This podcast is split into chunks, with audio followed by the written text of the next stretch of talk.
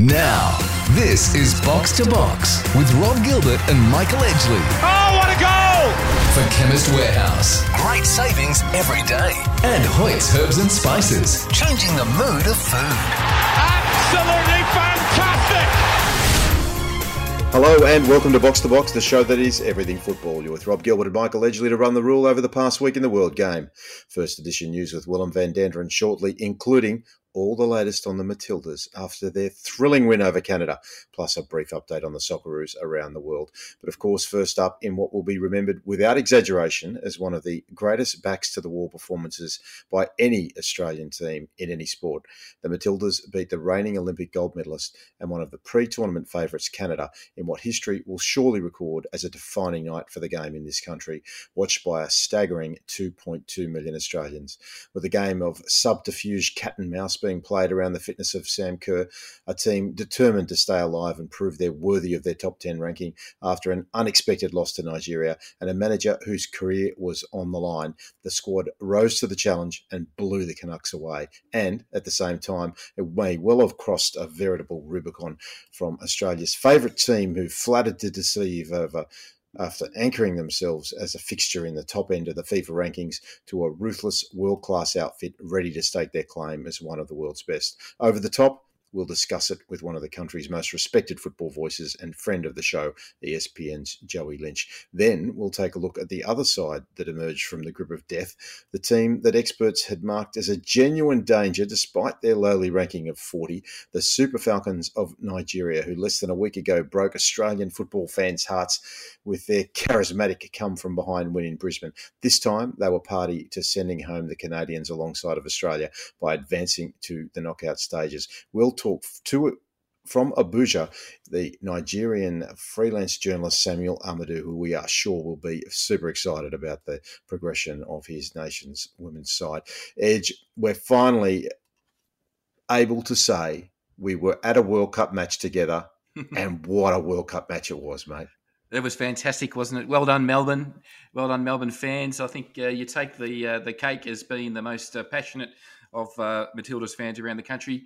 Um, and, but what about the roller That's what ride? for the rest of the country. I mean, uh, you know, we do have a national audience here, and and uh, uh, yes, I, I get what you're saying. We can't be too parochial because the rest of Australia is just as in love with the Matildas as we are. But on that night, it was epic. Yes, it might be a parochial opinion, Rob, but I think it's a pretty uh, pretty well um, sourced fact. I think the Melbourne fans really did make a difference. Uh, that was the point I was making. Um, and and Australian football fans generally, uh, when you compare to South American and, and Europe, Europeans in particular, and the Africans, we are a little bit passive at times. You know, I've worked at a lot of World Cups, so that wasn't the case at uh, AAMI Park on Monday night. It was terrific. But what a roller coaster, Rob. Um, since the last show was recorded, we had the depths of despair with a really disappointing match against uh, Ni- Nigeria, and only four days between games. So, um, albeit there was lots of questions being asked, they were able to. Um, you know, get back on the park quickly, and you're only as good as your last game, and they were sensational. I must disagree with you on one point.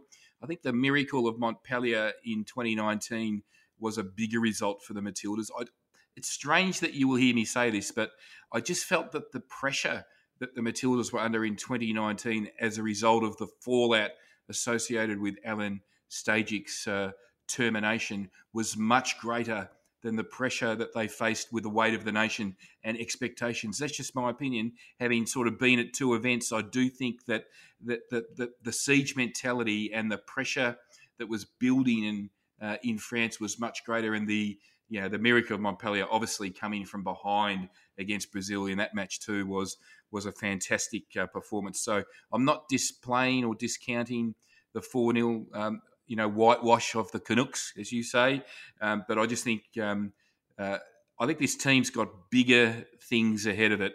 Well, that's the point, Edge, and I know we've got to bring Willem in in a moment, but but uh, I, I guess the argument is there, and maybe it's a pub argument we should have for another day because uh, I, I feel like that the story's not yet complete, and and we'll find out just what happens uh, in, in the rest of this tournament over the coming weeks because eventually, as good as that result in Montpellier was, the Matildas got knocked out. Um, so if this was the, the the the start of a journey towards the deep end of the tournament, then we might have this conversation. why don't we let Willem jump in because he's champing at the bit. He wants to get into the detail of all of this, and we can keep on talking about it. I think that was the result, and more to the point. I mean, the result was critical, but the performance, Rob, I think that's what is going to get the nation and the casuals on board because mm. the uh, the, the the nature of, of how they played from from the off. Your your senior mm. leaders who fall in behind from a publicity perspective, they fall in behind Sam Kerr, but Catley, Foord, and Raso in particular, they've all had a real sort of professional, understated but determined hunger. Uh, and the mm. they went two goals up. Hayley Raso first half brace. The ten minutes they played Edge from 35 minutes to 45 at two goals up was the best I've seen an Australian national side play in you know that I could recall. I was watching it going, this is just phenomenal the way they knocked it about. They used the whole of the pitch. They were calm, but um, you know specific and, and sort of incisive. That is the sort of football that your casual who wants to get on the bandwagon and needs to be grabbed by the game, and they don't sort of just go to it naturally. Will watch and go. I'll be watching next Monday night in Sydney. Uh, look, it was you, you raise a very good point. There was five or six sequences of play in that time where, under real pressure in real tight situations, they passed the ball through the Canadian uh, lines, and um, it was um, it was fantastic to watch. Um, I think you know there's there's enormous amount of um, superlatives can be said about some of these experienced Matildas, um, Caitlin Foord, Stephanie Catley, uh, Hayley Raso, Alanna Kennedy. Um, you know, they were Katrina Gorry was has been immense in all of the games. Uh, the, the, work she's done, she gets she got stood on about ten times yesterday. And it's really where it's due, Mackenzie Arnold. She hasn't been everybody's first choice as the custodian, but but that release uh, for the first goal yes, was was, good, was world class, wasn't she? Yeah, she, it was she it was a laser pass, like to the half to almost halfway that set the whole thing up, wasn't it? I still think Mackenzie's the weakest link in the team. I mean, um, Canada they, they, they didn't really um, do much in front of goal that pressured her. We saw Mackenzie um, do well against Ireland in that last 15 minutes of the opening game. I think Mackenzie's Arnold, Mackenzie Arnold's, uh, um, you know, her World Cup's ahead of her. It's only going to get tougher for Mackenzie and uh, she has to stand up and and I'm sure um, I hope she doesn't there was a lot of Ryan conjecture. Well, oh, there was a lot of conjecture about Mackenzie's performance, Willem, wasn't there? About uh, after that second game, I was very critical of the second goal. It went, you know, straight through her hands, um, and obviously, you know, the, the mix-up with Alanna Kennedy. There's, you know, a lot of goalkeeping experts said that she yeah. should never have come out in that situation. So, I mean, there's, there's, she could have been fingered for those two goals. It would have been different. But look, we finished top of the group. That's forgotten about. Um, Mackenzie Arnold's World Cup starts now the pressure was on in this match because of a just disastrous five minutes against Nigeria. I didn't think they were that bad, but they didn't have the cutting edge. But in you know the game of football, if it was uh, a game of Aussie rules rugby league, you could have ten bad minutes and they would have won on the on the balance of play. If it was a Test match, you could have a bad session, but you'd win the match over the balance of play. But in football, Michael, those five minutes threatened to be uh, the the undoing and the the lasting memory and image of this World Cup had they have not gone and done what they did uh, on the Monday night. That was that was poor. Um, and I want to ask you as well about Gustavsson. Before I do, let's just take a little listen to him at full time uh, in Melbourne. In the press conference yesterday, uh, someone asked us, is this a legacy defining moment for this team? Is this a crossroad moment? And yes, it was, but we didn't shy away from it. And these players, the way they performed tonight, and then all the talks about Sam and not available or available, and, and all the noise outside, and the way they just went out there, folks play the game, stay true to who they are, the pressing game, the attacking game. We beat Canada, Olympic champion, 4 0 in a do or die game. No one rides the emotional roller coaster like him. He's maybe not the sort of calm, level-headed leader that some would like in a football manager. How have you how have you seen him? You were critical of him after the uh, the second match in our private conversations, but he then went and got a lot right on Monday night as well. So he really does represent the up and down nature of the side. Well, it was, if he, it was as if he was listening to our conversations, Willem, because I was extremely critical of his front you know, I spoke about it on the podcast last show. I thought playing Caitlin Foord in number in the number nine was a really big mistake. We lost drive and penetration on the left hand side, and we saw the damaging partnership between Catley and Foord.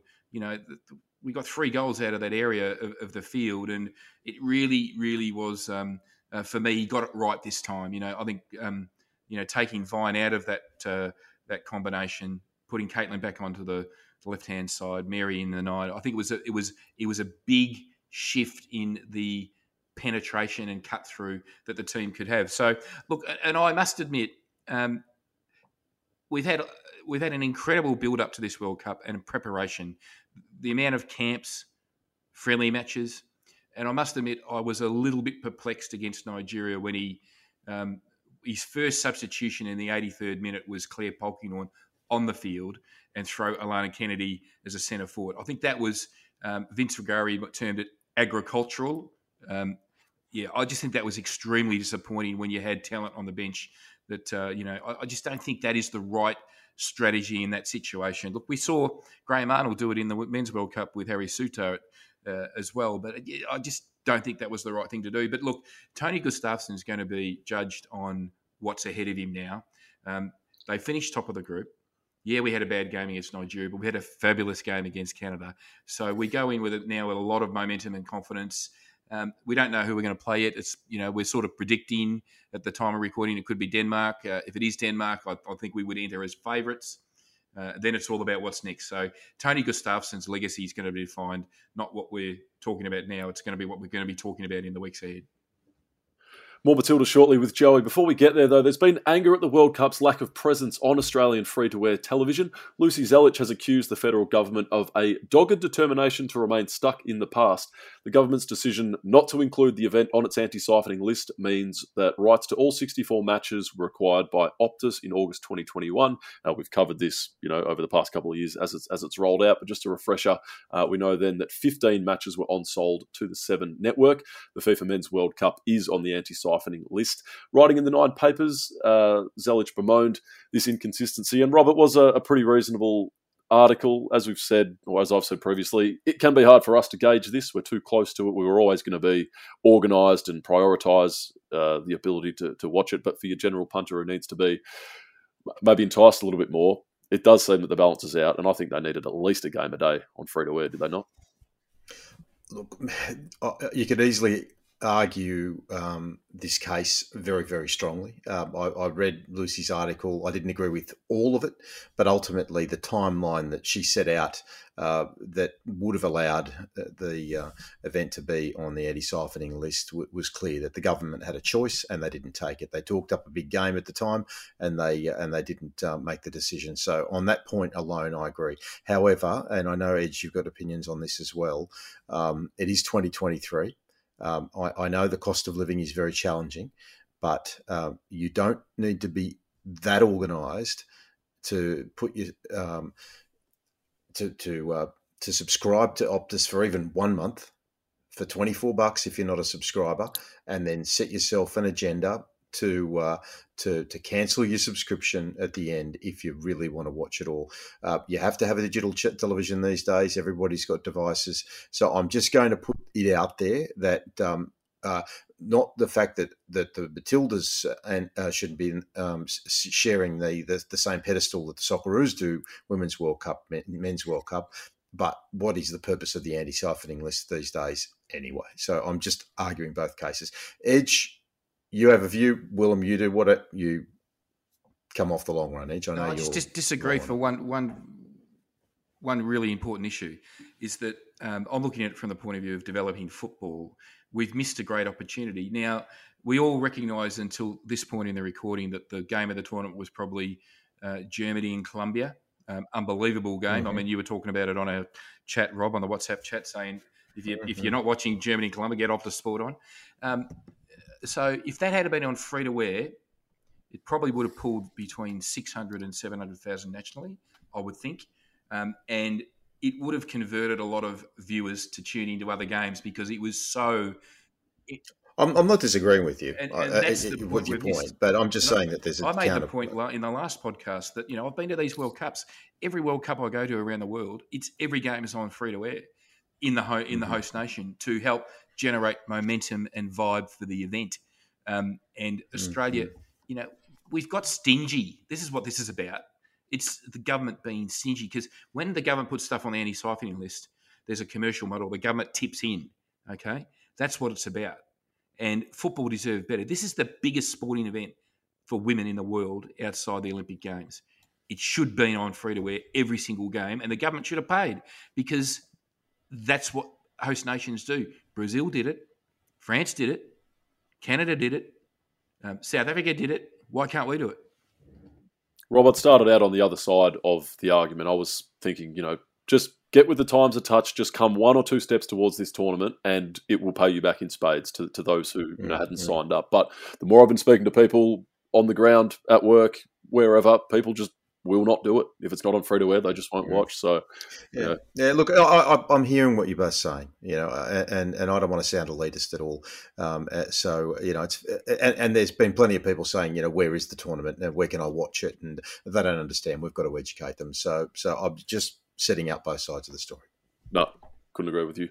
Uh, no, good debate. Um, and it, it's frustrating because if people do just take one or two steps towards it, um, it is, you know, it's excellent, but it's, it's flying by for a lot of people. And um, yeah, maybe it is going to take that Matilda's result to uh, to get people to, to wake up to it. Quick look at Socceroos uh, Socceroos Central for the Green and Gold Army. Would you believe European football seasons have already commenced in uh, some parts of the world? Jordy Bos has made his debut for Belgian side Westerlo, playing 90 minutes against Jason Davidson uh, and KS Eupen. Aidan O'Neill also made his debut for Standard Liège, playing 90 minutes in midfield. And good news for you, Edge, one of your favourites, the Boiler Martin Boyle's taken the pitch for the first time since that ACL injury that cost him uh, his World Cup. The chief vibes officer in Qatar, he was. he, was. Uh, he played for Hibs in a preseason loss to Blackpool. He Rob. burnt down his father's kitchen when he was three years old, Martin Boyle. So anybody who does that, it's got to be a good bloke. Okay, um, maybe we should talk about what the logic is of that point. Well, we he's, he's got, a bit of, got a bit of passion and spirit. Don't, well, the obvious, yeah, the obvious point is um, when you're a parent, don't give your kid matches. Yeah, good point. Okay, all right. Uh, look, we can always rely on you to take something down a different tangent, and you've just done it again. All right, uh, I'll tell you what tangent we won't be going uh, to avoid after this break is a conversation with our mate from ESPN, Joey Lynch. Uh, we've already talked heaps about it uh, so far. We're going to talk even more about it. It was a night of nights. I want to see what Joey thinks and, and where he ranks this in, in the all time great, not just football uh, stratosphere of Australian uh, uh, football, but uh, but the whole uh, gamut of, of, sport itself. So stick around. Uh, a great chat with uh, the authority on, on women's football in this country from ESPN, Joey Lynch. Box to box. Can you believe it? For Chemist Warehouse. Great savings every day. And Hoyt's Herbs and Spices. Changing the mood of food. And this could be the most crucial goal of all.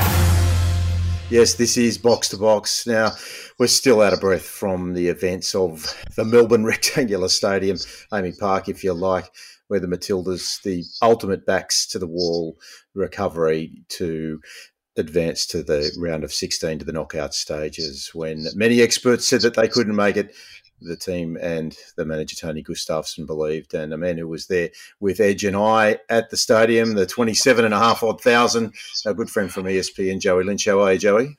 I'm going very well. Yes, yeah, still recovering from the, that that result and everything that transpired and its aftermath, and the tournament. Well, it continues to deliver moments, doesn't it?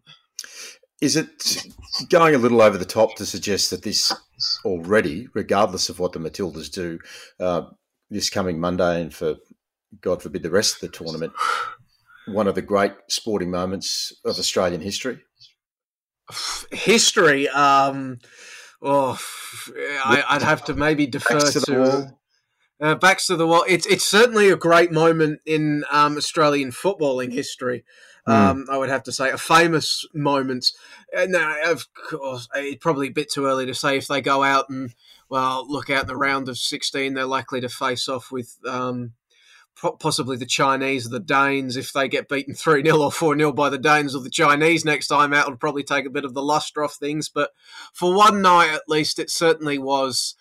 I, I think I described it as sort of like it felt like everybody attached to this team collectively exhaled as one the players, the staff, the fans everybody that's been following along with this team for the past well, especially the past three years since Gustavsson took over and the home World Cup was awarded, that they were staring into the abyss of a group stage elimination, um, becoming just the second ever host nation to go out in the group stages, and that's only because North, um, New Zealand played the day before.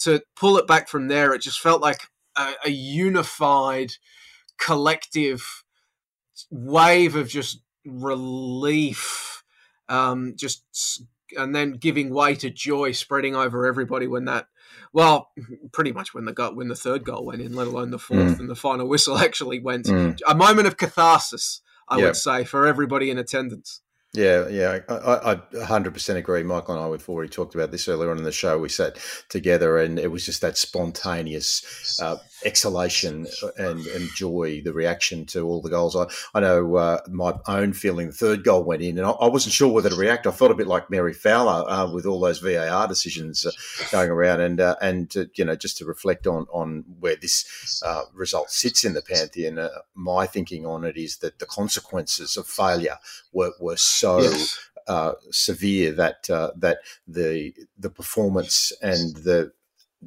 you know winning was the only option outcome and against the uh, the, the, the you know the might of the reigning gold medalist seven in the world uh, you know who had come into the tournament as a, as a, as a, uh, um, a, a, a genuine chance of winning the whole thing. But to the point the mm. night itself, uh, we'll, you know, we'll, we'll, talk about the elephant in the room from the top. Sam Kerr, uh, it, it, did appear that she was capable of spending minutes on the ground. Um, we all saw that she didn't warm up at any point during the game. Uh, for you, was that uh, chicanery, subterfuge, subterfuge, or you know, just downright shithousery, or was it legit? I to be honest, at, at, this point, it doesn't matter. They didn't mm. need her. Uh, the, mm. the mm. game was basically over in the ninth minute, um, in my opinion, as soon as Hayley Raso got the goal and shifted the game state. I mean, we can talk about that in a second, but like, uh, to paraphrase Bob Katter, I'm not going to spend any time on it. Uh, we didn't need uh, to, you know, break glass, break the Kerr-shaped glass in the in a time of emergency, and bring her out. So it, it was the best case scenario. She would have been thrown on, I think, late if mm-hmm. they needed a goal, purely because so much has been built up around this, and I think Sam Kerr herself. Um, would have forced her way onto the field if it looked like Australia was about to be eliminated uh, in the group stage of a home World Cup without her contributing. But we didn't need to. Uh, we didn't need. We don't. We didn't need to cross that bridge, and now she gets an extra week to recover before the round of sixteen.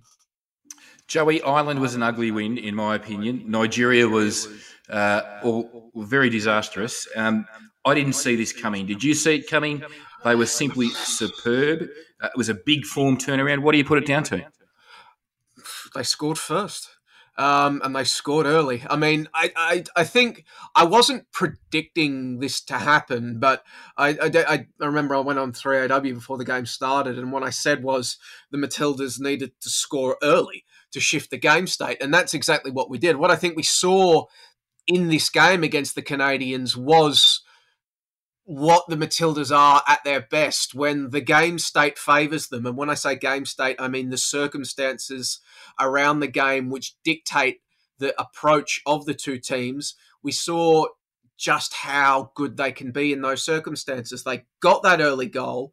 And the second they got that early goal on the live group, they went top. Canada was suddenly third on on their way home. And all of a sudden, the onus was back on Canada. It was now they that were go- that uh, they had to force the issue. They had to take the game on, and they had to get something out of it. And that perfectly plays into the strength of the Matildas. We saw in the game against Ireland and the game against Nigeria, it was the Matildas who they had the ball. They the onus was on them. They were making a go of it. They were dominating possession, and we saw how they struggled to create high quality looks on the goal. Here in this game against Canada, they got the early goal, they were able to get into their rhythm. Canada took on the majority of possession and they were able to pick their moments to burst forward, pick their moments to try to find a way through the Canadian defense and we saw the outcome. I think I was looking at the stats at, at what like I think the game ended with the Matildas only having 33% of the game's uncontested possession versus 48% for the Canadians. Um, and I remember at one point when it was still 3 0. Um, FIFA has this data platform where you can where they break down the different types of possession that two teams are having during the game. And at one point during the game, when it was 3 0, 33% of the Matildas' time spent in possession had been spent in transition. That suits them to a T. They will rip any team in the world if they are able to just pin their ears back and play like that. I mean, if they can, you know, play like that the rest of the tournament, you know, Brett Priestman talked about them getting to the semi-finals. They absolutely can do that because that suits them to an absolute T. And we saw it play out against Canada. I was critical of the decision to play Courtney Vine in the first two matches in the in that position on the left hand side, and uh, I really felt the team lost a lot of its uh, potency by having Caitlin Foord play centrally. So we saw that front third mix change. We saw Foord back on the left, Raso on the right. They seemed to push Mary Fowler forward, which I think was good. Emily Van Egmond in the ten. That those four players seem to seem to to create a lot of drive. But one player that continually um, she just gets better every game in this in this World Cup tournament is Steph Catley, and her forward movement right from the word go was was very impressive. What about the combination of Catley and Foord on the left hand side? And do you agree that um, if Tony Gustavsson plays Caitlin Foord as number nine again, we should sack him? Um, I'm not going to touch on the Gustavsson thing, but you, I think you're exactly right with Catley. yeah, but I think you're exactly right with Catley. I, I, mean, I'm writing an article about this for um, ESPN. I think she was immense on the night, uh, both in terms of her performance, but also the leadership that she's taken on very quietly. Whilst everybody's been focusing on will she play or won't she play in Sam Kerr's calf, Steph Catley has taken on the captaincy of this team in very trying circumstances, a hell of a lot of pressure on this team as well. Um, and she's really lifted to that, I think. It was her penalty against Ireland. She stepped up and drilled it. She got, it was fantastic to see her get another penalty against um, uh, Canada and convert that in front of a hometown crowd. But when you look at that combination with Caitlin Foord, again, I'm going to go back to the FIFA data platform.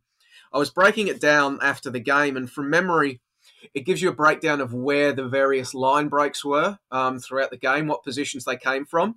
For the Matildas, 99 line breaks came to came from the left side of the of the middle of the pitch, of the center of the pitch. 14 down the right in comparison.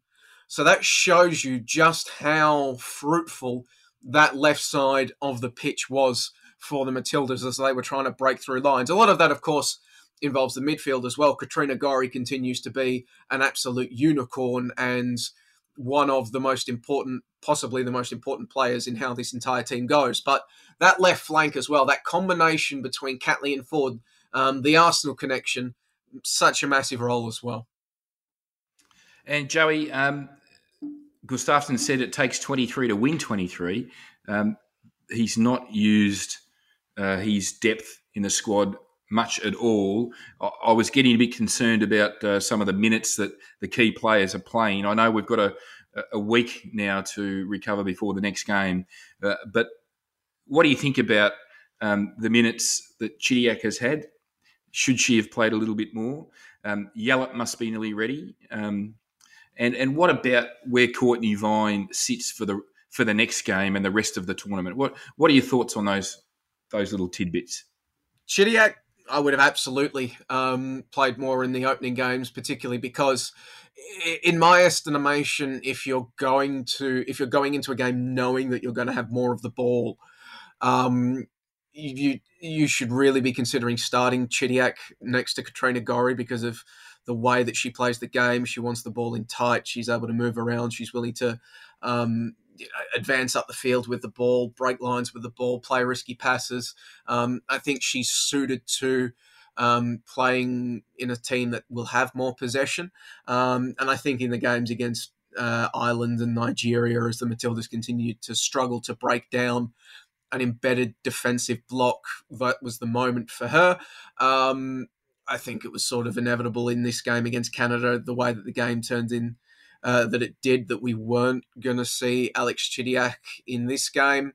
Um, horses for courses, based upon what Tony Gustavsson has said about game changes and the like, I can see that. Um, Courtney Vine, oh, it, it is. She didn't have the best of games in either of the opening uh, two contests. I mean, neither did Hayley Raso, albeit Hayley Raso had you know, a great game against Canada, popping up with her goals. Um, but yeah, it's going to be very difficult to see how Vine just gets back into this team. Like, because I mean, if you who are you dropping for her in the round of 16 at this point, especially given that Kerr might be coming back as well. Um, you're not dropping Foord. You're not dropping Mary Fowler. You're not dropping Raso. Um, yeah, you can potentially shift forward back into players, maybe a 10 or the 9, um, switch with Fowler and put Vine out wide. But I doubt he, uh, Tony Gustavsson, is benching Emily Van Egmond um, at the moment either. So it, it, even if her, it's a combination of one, her form in the first two games didn't really say enough to justify forcing her way back into the team for a round of 16 game when they played the way that they did against Canada. Um, and yeah, just nobody, yeah, against Canada, nobody really dropped a bad enough performance to justify it either. So, Joey, in light of everything we've seen and what we've said do you see this as a? I mentioned off the top of the show as sort of a crossing of the Rubicon for the Matildas. They've they've flattered to deceive for, for many years now. Uh, sometimes they've shot themselves in the foot. Sometimes they're just downright underperformed. Other times they've done well, and we've thought you know this top 10 position in the FIFA World Rankings is not a uh, an illusion after all are we seeing a team that um, that now has possessed the self belief that's required for a champion to to go all the way and truly uh, become one of the great sides? I think they've got the belief. I think, to be honest, uh, when you when you talk about crossing the Rubicon, I think this performance was always there. It was just, no, as I said before, it was the circumstances of the game allowed them to play that way. Like they have, you know, we've seen great performances from them at times throughout the Gustavsson tenure. And then when you look at the circumstances of those games, you can see why. Like you talk about them as a top 10 team. When the Matildas are able to play the way that they did last night, the circumstances allow them to, they are absolutely um are a top 10 team. I mean, the argument can be made that you know, when they're able to pin their ears back like they were and go at an opposition in those sort of circumstances, they're a top three side in the mm. world. It's mm. just that you can't. The problem is if the game state isn't like that, that's when we see the problems. So it's like they're absolutely a top 10 team, top five team when the game state suits them. They're probably not a top 10 team when they are forced to, you know, into a game state like they were against the Irish and Nigeria. So, um, is it a crossing of the Rubicon? I don't think it is, in the sense that this was always within them, just like the performances against Nigeria and Ireland were always within them. So, can they win the World Cup? Yeah, if circumstances allow them to, they absolutely, at their best, can win a World Cup playing the way that they do. Can they crash out in the round of 16 in disastrous, humiliating fashion? Absolutely, if the circumstances work against them. They're just that sort of team. And I mean, when you look at the way that this World Cup has gone, outside of maybe Japan, every team sort of feels like it is that way. That if circumstances break that way, there's maybe 10 teams, 8 to 10 teams that can play great football and can potentially win a World Cup. But they've also all got massive weaknesses that if the game goes against them and they can't play the way that they want to, they can easily be bundled out. It feels like one of those tournaments. It's massively open and every team, and there are circumstances that will allow so many teams to win and so many teams to lose. Mm, yeah, exactly, and and and we do have to also take into consideration all of the circumstances around the opposition um, that uh, that Canada had had a lot of disruption off the field with the, the players fighting with the federation that they didn't bring along a Colombian crowd or a Japanese crowd or a, a, a, one that we've seen hijack uh, home ties in the past on so many occasions. They uh, they cheered, but they were cheering uh, as best they could against the might of the rest of the stadium. So so there was no way in the world that they were going to be able to counter uh, that temperature that the that the, that the home fans bought, we may well and most likely will, if we go deeper, face a scenario like that, Joey. Um, it, yeah, it will uh, be very different in the final stages. But I also do want to touch on something you said there. That crowd in Melbourne, I absolutely think that crowd. This isn't just me. I, I, like to play a character on social media with my Melbourne love. It's it's very much a you know it's a character. It's a pro wrestling type character, but um, pro Melbourne. But me being sincere, I do absolutely think that that Melbourne crowd played a factor um, last night. The intimate surrounds of AAMI Park, the noise that was there.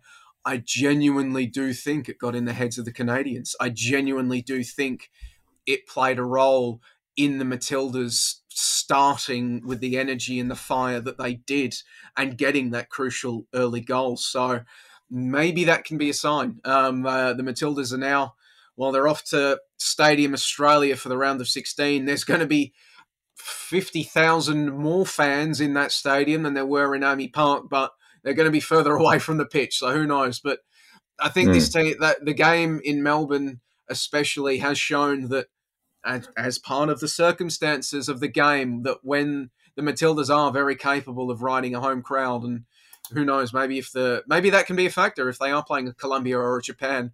Maybe it comes down to a battle of the fans. Maybe that mm. will provide that little one percent that allows their team to pick up the win. Yeah, well, as we record uh, as podcasts, the nature of podcasts are we, we don't know who Australia's playing. It's likely to be Denmark. Hopefully, we can reprise the Denmark result against uh, uh, that nation in Qatar and, and have a famous victory. It could be England. It could even be China uh, as we speak. But as you're listening to this podcast, you'll, you'll know. Joey, thanks again for your time. Uh, you're always super generous, mate. Hopefully, we'll get to talk again uh, during the rest of the tournament if the Matildas do manage to progress. Excellent. Thank you. Thank you for having me, guys. Always a pleasure.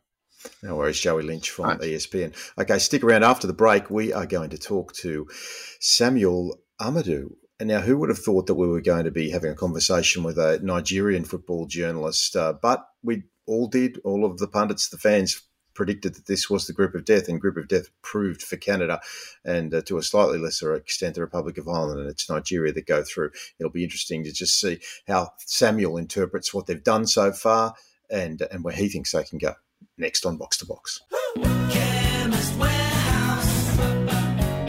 Gentlemen, do you think the Matildas got their uh, their energy from uh, just purely natural sources, or do you think that they they got themselves some supplements from from Chemist Warehouse uh, and and pumped themselves up before the big game?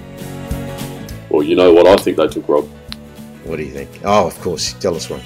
Voost capsules for ten ninety nine in an assortment of flavours. Absolutely, of course, the Voost capsules, and of course, it's all natural stuff as we're talking. You don't, uh, if anyone's uh, thinking anything otherwise, they uh, they're going down the wrong path because Chemist Warehouse has got all the protein, all the right stuff to uh, to make you sure you're fit and healthy if you're training. Right now, though, you can get half price off BioGlan vitamins. There's BioGlan Active Magnesium PM Night Formula, sixty tablets for fifteen forty nine each. The girls might need a bit of that to help them get to sleep after the excitement of of uh, of the Canada win, and uh, if they get over Denmark or England or China or who happens to be. Absolutely. I mean, uh, we all needed to calm down after Monday night, Rob. It was uh, it was spectacular. That BioGlan stuff you're talking about is good gear. It is, it sure is. BioGlan Red Krill Oil active joints for the creaky joints for the old footballer uh, that you are. Edge 60 capsules, 21.74. BioGlan Curcumin double strength 70 tablets, 43.97. That's the really strong active ingredient in turmeric. Yeah, you've really got to get a hold of that just to supplement your pain relief. If you you know if you suffer from ongoing pain, chronic pain, that sort of thing, curcumin is magnificent for it. Excludes bulk sizes. Remember, in addition to visiting your local chemist warehouse store, you can order online and click and collect to save time or choose fast delivery for same day home delivery. T's and C's and charges may apply. Chemist Warehouse, great savings every single day. Box to box. Can you believe it? For Chemist Warehouse, great savings every day. And Hoyt's Herbs and Spices, changing the mood of food. And this could be the most crucial goal of all. Just days out from the Women's World Cup, Nigeria's footballers threatened a boycott against a federation they perceived to have failed to support them, while the federation themselves were considering dismissing manager Randy Waldrum. Two weeks later, the Super Falcons have both shocked the Matildas and progressed to the last 16 at the expense of Olympic gold medalists Canada, and a round of 16 clash awaits on Sunday in Brisbane. To discuss this rather extreme fortnight, it's a pleasure to welcome in freelance Nigerian football writer Samuel Ahmadu, who we find in Abuja. Samuel, welcome to Box to Box. Yeah, thanks for having me, Shasha. It's a pleasure being part of this uh, interaction. Yeah, Nigeria have a long history at the Women's World Cup. They've featured at all nine tournaments to this point, but the win against the Matildas in Brisbane was just the fifth uh, from 29 matches all up. So, given the lead in that I just discussed with the issues with the with the federation and the manager, what did that 3 2 win mean against the odds and the crowd uh, to the nation? Yeah, realistically, I think uh, whatever had happened before now definitely was uh, surely uh, not imagined, but no doubt a lot has been put in from the federations and also uh, from the quality of players we've also sourced. You know, when you look at this team, uh, they only just came in together a couple of years ago, just two years, a little over two years, and uh, around the Waldrum coming in. You know, here Nigeria had a lot of high expectations, and uh, seeing what played out, especially at the Women's African Cup of Nations, everyone was left uh, disappointed. It's uh, practically was uh, our worst competition in the in the in the history of Nigeria, taking part in the Women's African Cup of Nations. So having gone to such a tournament, not winning, uh, not winning it, and not retaining the title, and also losing three games, uh, they were just uh, might be that for Nigerians to raise eyebrow. Not just the federation, Nigerians were not too pleased, and I think this snowballing to where uh, you have so much a negative reaction, so much disaffection with the coach and from the Nigerian public. And uh, but realistically, the Nigerian Football Federation has also stood with the coach through the thin and thick. Uh, if you could recall, before now, uh, before Randy took over, we had limited playing football chances. International games, uh, we had just very string, uh, quite a very few number of games. But uh, before when Randy took over, before the Nations Cup, we had close to 15 matches this is all in the build up to the World Cup. And you know, the Nations Cup is also the Women's Cup of Nations is also part of the World Cup uh, World Cup qualification tournament. So, and after that, we played eight uh, international friendlies uh, against six World Cup bound teams, and this is also a record uh, competitive appearance for Nigeria in history of the team. We never had it such good in terms of preparation. But again, I think what was lacking uh, possibly possibly what instigated the, the, the reaction of Randy is probably the poor communication uh, with the federation and also uh, the, the the challenge of getting players to camp, which was practically impossible. You know, players play in Europe.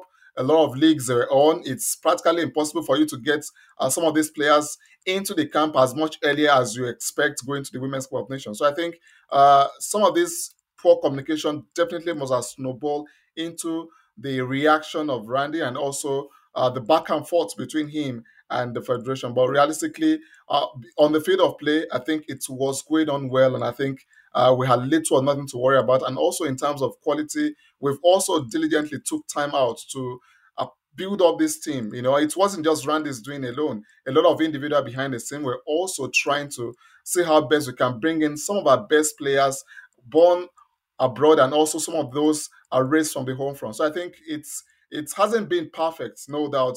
Regard not not ignoring the aspect of uh, poor salary payment. I think that hasn't been a news. It's been consistently a big challenge with the Nigerian Football Federation. We want the best for our national team. We want the country to go far, and we believe we can't do better beyond beyond looking at having uh, expatriates coming to bring value into the team. And I think this is where Randy came in handy. So I think uh, some of these challenges are obviously there but not ignoring the factor that yes, this shouldn't be. Uh, but for a developing country like Nigeria, uh, you never can ignore such uh, inconsistency, which definitely is something clouding, uh, something that has also impeded our success at the global stage. So I think uh, the success uh, we've seen so far, it's not a surprise for me, but I believe it's what we have anticipated long before now because of the quality of talent we have in our team. This is a team make up of no fewer than 21 professional players who are playing in the top leagues in the, in Europe and also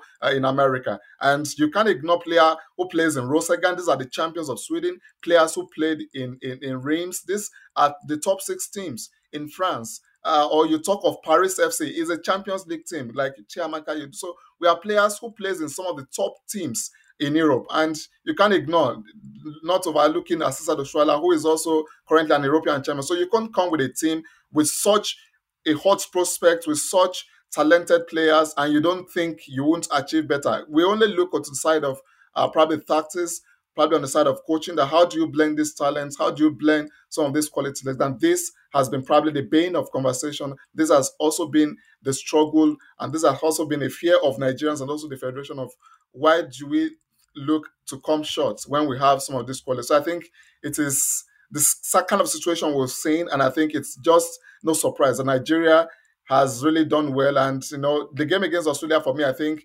uh, it's it's also to an extent not a surprise. A team without Sam Kerr, she's practically the the, the, the, the image maker of the team. She's practically the superstar of the team. She's practically uh, the, the, the major uh, galvanizing factor, a, a major team player and her absence definitely played a toll on the on, on the on the poor performance of of Australia from the opening two games. I think it's it was a disappointment for me seeing Australia play that way uh, because I saw I watched Australia live in Canada 2015. I watched them defeat Nigeria.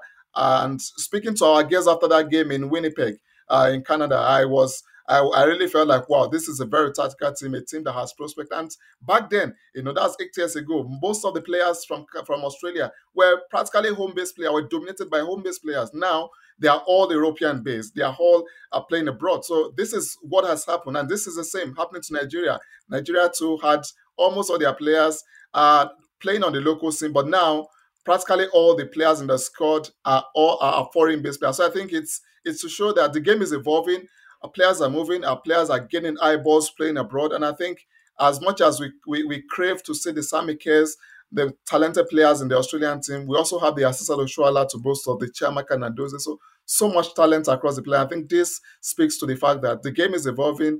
Uh, women's football globally, not just Africa or Europe, uh, has come of age. We just saw uh, the Portugal US uh, game, US being held uh, to, to, to a goalless draw. It's unprecedented. And this is a debutant coming to pull that. So it shows the game has evolved and Nigeria has come of age. We want to show the world that, yes, we are just beyond just playing and getting to the group stages and go back home, especially competing on a night appearance. Samuel, that's I love the passion. It's absolutely sensational. We're loving. Uh, I'm not sure whether you're aware, Samuel, but in Australia there's thirteen thousand Australian Nigerians. In other words, Nigerians, Australians that were born in Nigeria that live in Australia, many, many of them have been getting to the games. Um, tell us about um, the reaction back home to Nigeria qualifying for the round of 16, um, and just uh, you, you, know you you actually spoke about um, obviously the tumultuous lead up to the event, but now the event is here and Nigeria has made it through to the round of 16. Um, has there been any sort of commentary back home about the number of Nigerians in the crowd uh, at the games, and also, in particular, just tell us about um, how the news of Nigeria getting through to the round 16 been received in the streets of Lagos or Abuja, where you are? Yeah, basically, I think it's uh, it's been excitement. It's been uh, something of a joy uh, across Nigeria, and the, the disappointing fact it may be uh, not having most of the Nigerian supporter getting to travel to, to Australia. But uh, we we have massive presence of Nigerian pre- Nigerian uh, supporters, Nigerian based in Australia, and probably Nigeria from all the parts of the world being present in Australia. And it's exciting that uh, the, not, the, the support has not diminished. Uh, just imagining having such a massive presence of Nigerians in Australia. Uh, we, we've never had we've never had this uh, low turnouts. You know, if you remember Sydney 2000, Nigeria also had such a massive presence uh, for, for, for the Olympics. And I think this tells you that wherever you go, Nigerians are there and the presence is never going to going to diminish you the vibes the music the the excitement the celebration the noise it's always a factor and it's a major uh, reason why nigeria globally will always turn the eye so i think on the on, on the home scene uh, we, we're seeing so much a celebration, no doubt. You know, one everyone in Nigeria is shocked. Uh, why? Because nobody gave this team a chance, especially uh, looking at how uh, things has turned out, the, the issues that has erupted between the coach and the federation, and the, the, the performance also at the last tournament they did participate in, that is the Women's Cup of Nations. So uh, the streets of Lagos, the streets of Abuja has been has has really been uh, uh crowded with so much celebration. Everyone seemed to have been uh, motivated by the passion, by the performance of these girls. Uh, you can't ignore the fact that our Super Eagles couldn't qualify for the last World Cup in Qatar, and this somewhat has lowered expectation and also made everyone lose interest in football. But uh, with the ex- with the excellent performance of the girls, it has revived uh, the, the, it has revived the, the, the, support of the fans. It has also given so many uh, much belief that yes, women's football is of age. Nigeria is back to challenge on the global scale, and also the future is proud for Nigeria women's football, and not just for Nigeria women's football, for also for Africa, because it's not longer Nigeria uh, success; it's now an African success, looking to be the only uh, team to have advanced to the knockout stages already. Yeah, I mean, um, it's not a surprise to me that Nigeria has done well. I mean, um, knowing African women's football like I did, 11 of the last 14 women's African Cups have been won by Nigeria, the Super Falcons. You are the superpower of African football, and you do carry the hopes of many African nations in this tournament. How far can your team go? There's been a little bit of conjecture about your star striker, Oshoala. Uh, she might be carrying a little injury. Um, what's the, you know, we're all using a crystal ball, aren't we, Samuel? We're thinking that you're probably going to play England in uh, in the in the round of 16. That's yet to be decided as we record this. You know, how far can this team go? Um, once before in nine, uh, 1999, you made the quarterfinals, and uh, African teams haven't uh, regularly figured in the pointy end of the tournament. So, can this team write some history? Yeah, for, for writing history, I think uh, the the interesting part about Nigeria, which many do relate with, is when you look back at what those periods we've had successes on the global stages are recalling most importantly and most popularly the 1994 uh, USA, you know, when Nigeria won the Olympics, the first and only African side to have achieved such a feat. Uh, it speaks volume that nobody going to such a tournament gave Nigeria a chance. And the interesting part of it is uh, we always know best uh, how to turn up when it is the toughest. And this is it. We, we always know how to do it better when it's even the hardest. You look at the group, it was time the group of death. To imagine Nigeria even go out of the group without a defeat, it speaks volume about the potential in the team. It speaks volume about the quality of talent, the determination, and the unity in the team. And it's not a team built around a single player. When you look at the game against Australia, uh, Asisa didn't start that game, so imagine that probably Nigeria will have come short. The players on the bench are massive talents yet to even uh, get regular playing opportunity, and these are players playing in some of the best leagues, best teams in Europe. So I think the the, the opportunity is quite wide open. Uh, no, no anyone who wants to trick Nigeria like a newcomer or a newbie definitely will be doing that at their at their own peril. So I think it's is an open shot anything could happen. And this is it. Nigeria will always want to give surprises to the world. And what they've started is already giving some sort of insights. Uh, we just couldn't win against Ireland. Why we know it's a difficult game.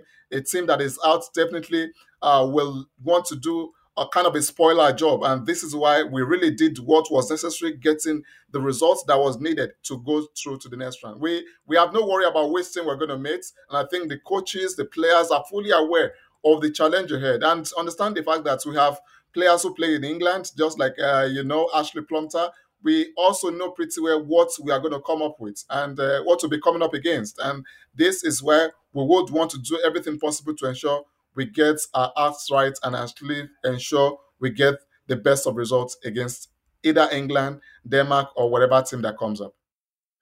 Samuel, everyone loves the passion and the vibe that Nigeria bring to the World Cup, and I think now that the Matildas are through uh, the group, everyone in Australia is probably pretty happy that it is Nigeria going through with us as well. So thank you for bringing your passion uh, to box to box, and we wish you all the best for whoever you do come up against uh, in the round of 16. Thank you very much for, for the opportunity. It's really an exciting one having this conversation, and I hope uh, we can get to cheer Nigeria all the way through to the finals. And if you uh, if you do go through to the finals, we would love you to uh, to have you back on the program. Samuel Ahmadu from Abuja, there a real pleasure pleasure to uh, to have you on the program. Thank you for having me. Thanks a lot. Stick around on the other side of the break. Still time for some women's World Cup corner. Well, well, well. Oh, H, you've stolen my thunder. Everybody's going to buy Hoyt spices. Uh, well, uh, after the show, uh, as we record this evening. Now, if I said to you, here's some ingredients. Make a meal out of it: a potato, a zucchini, and an onion. Do you reckon you could make and a couple of eggs? Do you reckon you could make a nice meal out of that? Yeah, absolutely. A, a frittata with lots. There you of, go. With lots of herbs, herbs and spices. I, I put a bit Well of chili in, a bit of uh, turmeric. I'm impressed. I, He's I- I done would, well. I would do all of that. Um, yeah, I did put a bit of I did not set this up. That's what I'm having, So because I've already diced the uh, um, the potato, the zucchini, and the onion. I've got the eggs there, but some dried parsley, some paprika, some cayenne pepper for a bit of bite, a bit of chili powder, not too much, onion, salt, garlic powder, obviously olive oil to pull it all together. Willem, does that sound good to you? Sounds pretty good. Good to hear our boys growing up. Rob, he's got the uh, got the cookbook in his brain. I know, I can't believe it. I didn't even. I mean, if you're listening to this and you think that I'd set Edge up, I, um, I did not at all. He had it ready to go. So you fry off the onion in the olive oil, get the potato in there, and just cook that, fry it off a little bit, not too hot, and then uh, and then you get your spices in there and get that mixture up, and then bring the zucchini in, get that cooking, and then a couple of eggs laid. Get some nice sourdough bread, mate. It's a meal fit for a king. I tell you what, we like to eat, and eating is a lot better with Hoyt's herbs and spices, Rob. It absolutely is. So get into your local Woolworths, your local Coles. All those spices I just talked about are there. A good independent supermarkets. Hoyt's changes the mood of food. Wella, wella, wella. Everybody's buying Hoyt's spices. Yes, this is box to box. Well, World Cup corner. I mean, I guess there's four corners uh, to any uh, football field, and uh, we've covered uh, every uh, single angle and the other three so far. We're going to wrap it up now. What a great chat it was with Samuel Ahmadu live from Abuja. Uh, what an enthusiastic, passionate man he was, and a fantastic representative of the Nigerian football nation. And uh, Joey Lynch never lets you down guys, uh, it, well, we could we could talk for another hour. Um, we are going to drop uh, a special edition of Stoppage Time later in the week. Um, this edition of, of the main show has come out a day late because obviously the Matildas match was on a Monday night. So what we've decided to do is to is to uh, record Stoppage Time after the group stage is finished. So we're going to throw the format out the window and review the tournament to date and look ahead to the uh, to the knockout matches. Uh, uh, so look out for that in your inboxes late this coming Friday. That stoppage time special World Cup uh, uh, end of the the group stage and look ahead to the uh, the knockout phase. So, Willem, what uh, what have you got for us to, to bring us home, mate? Yeah, one of the good things about the expanded Women's World Cup is that we've seen a number of firsts over the past week, and I suppose that speaks more broadly to just women's football. I mean, as the uh, as the game grows, we're going to see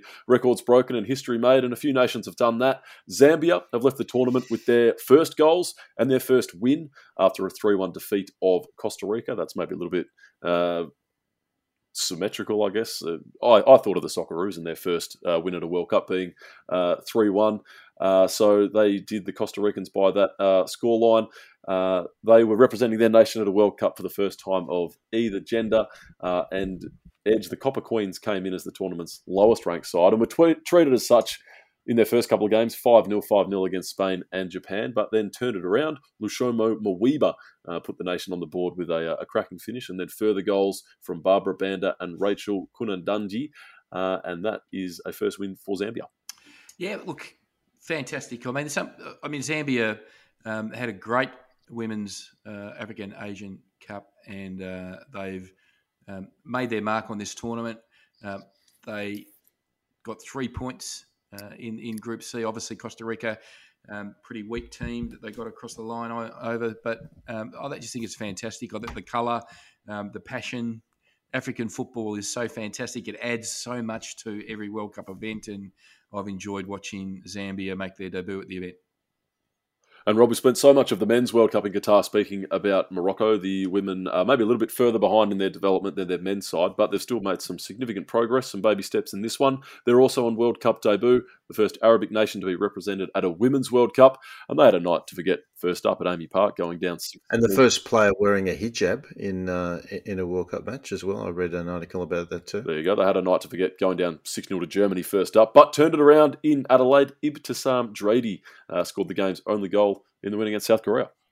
A couple of other firsts, um, of course, uh, the Republic of Ireland on debut, their first point um, in, in, a World Cup uh, match. Um, and and credit, you did mention Alen Stajcic off the top, um, but uh, even though they were were, were well and truly uh, or had the rug pulled out from them under them by, by Norway. Uh, that win against uh, New Zealand was a, was a, a real credit to them, and uh, and good to see the, the Southeast Asian uh, footballing uh, wave continues. So, so, so, my, my just general sense of this is Philippines, that, that there's Philippines no, beating no, New Zealand was absolutely humongous.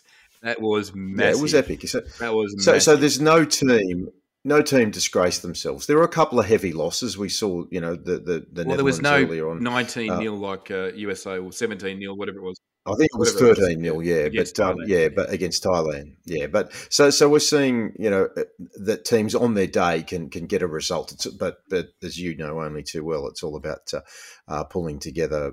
Um, a, a, a, string of games and making maintaining that form. Anyone can be can be uh, uh, outstanding on their day, but um, you've got to pack up.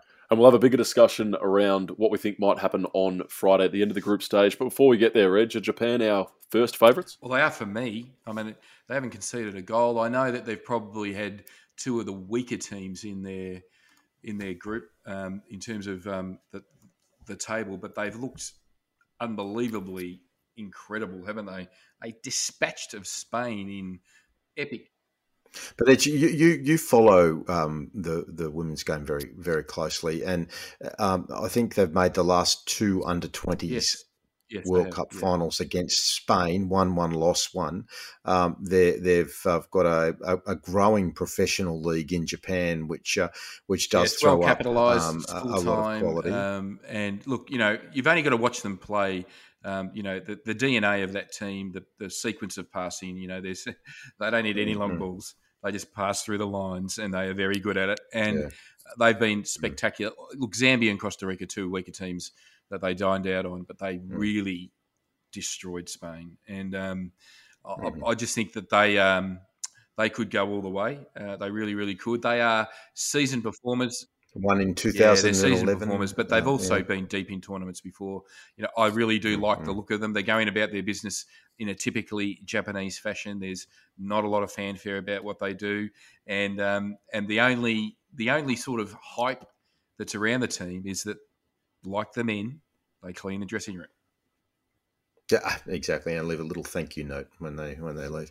Yeah, I even felt a bit guilty um, when we were at uh, uh, um, at the Matildas game the other night. Um, you brought along some scarves for us, and uh, and I did even lean down and pick up the plastic wrapper and took it with me uh, after I left. I thought I, I can't make everybody else do it, but at least I'll do my little bit.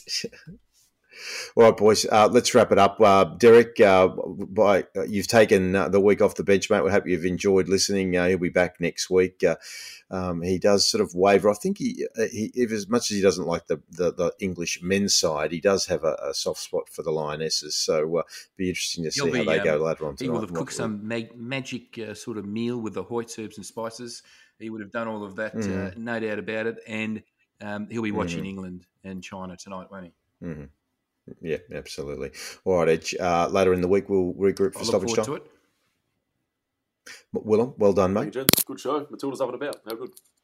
Absolutely. So, thanks uh, for joining us again. Uh, we hope you've enjoyed it. We hope you're just surfing the wave of uh, World Cup euphoria the same way that we are, and uh, you uh, tune into the Stoppage Time special edition later on in the week. Please subscribe to the show to Box to Box, Stoppage Time, and Offside, wherever you get your podcasts. Uh, tweet us at Box to Box NTS if you've got, uh, or X, I think it's called now. Follow us on X. Uh, what is that bloke doing? The artist formerly known as Twitter. Oh, I don't know, Elon Musk, fair income. It's good to be the king. Like us on Facebook and join us throughout the week as our podcasts drop. And we go from one end of the pitch to the other in the world game.